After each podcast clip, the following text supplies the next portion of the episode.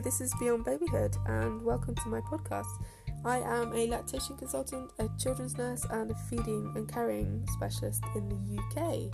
It is nice to have you here. I hope you enjoy today's episode.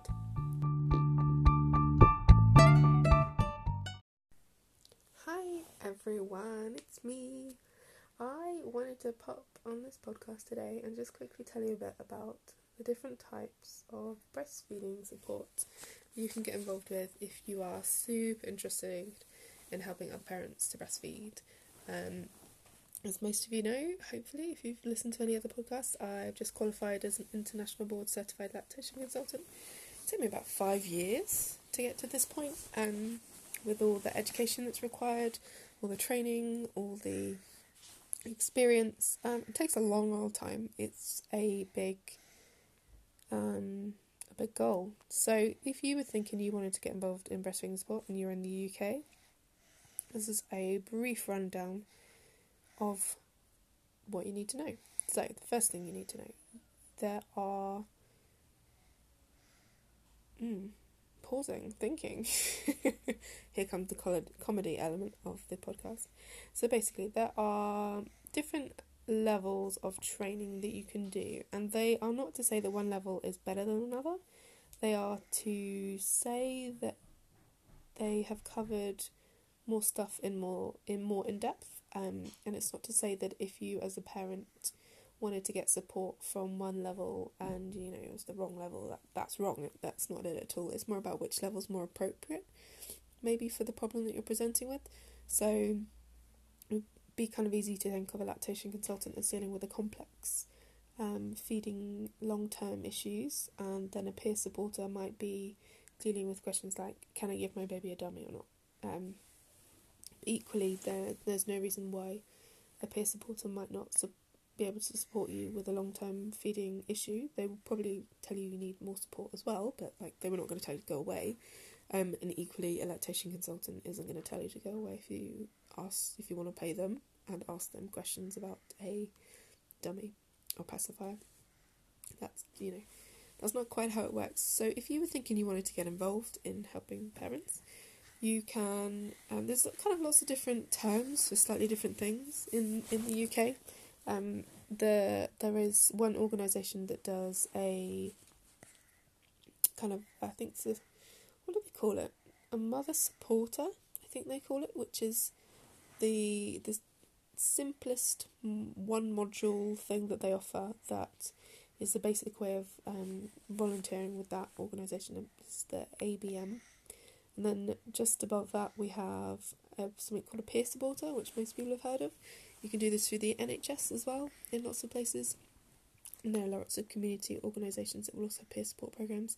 They tend to be that you've breastfed your baby for, um, I think, usually around three months, and you have done several hours of training for over the span of a few weeks, might be a few months, and then you usually volunteer um, in whichever program or organisation that you've trained with.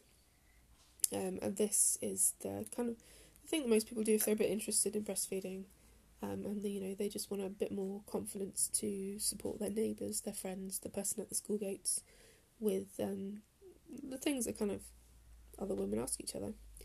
Then the next rung up from there, if you're thinking of it as like a ladder, would be a breastfeeding counsellor. So these in the UK are generally done through four main breastfeeding organisations. You've got the Association of Breastfeeding Mothers that I mentioned earlier. You've got the NCT.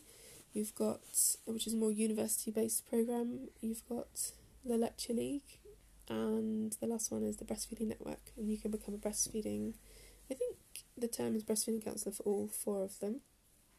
And this is a more thorough program. It takes usually takes around a year. Might take people take longer. Might take shorter. And it's supposed to cover the whole breadth of breastfeeding, um, normal course of breastfeeding, and it's um, normally comes at a cost. And then there's normally an expectation that you'll volunteer with that organisation for X amount of times. It might be a certain amount of time on the helpline, or it might be running groups for a certain amount of time.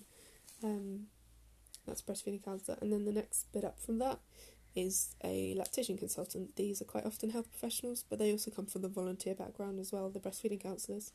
Um, and they are the, the most, I guess, in depth is the most in depth qualification for looking at the, the course of breastfeeding, so it will cover not just the normal course of breastfeeding. Um, might be breastfeeding babies with medical problems, um, breastfeeding when you're the mother or parent themselves have breastfe- uh, breastfeeding have uh, medical problems.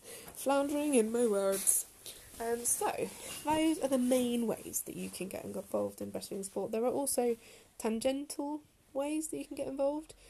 Lots of people think that the only way to do it is to become a lactation consultant, um, and it isn't. You can also do do it as a postnatal doula or as a doula for the for the birth part of the breastfeeding. If that made sense to you, you deserve a gold medal. um, and yeah, yoga teachers, postnatal teachers, lots of them find that they do lots of um, breastfeeding support too, and they might want to do one of the the sessions that I just mentioned, uh, trainings I just mentioned, and yeah, I hope it's interesting to hear different types of support if you wanted to do them or if you wanted to access them yourselves.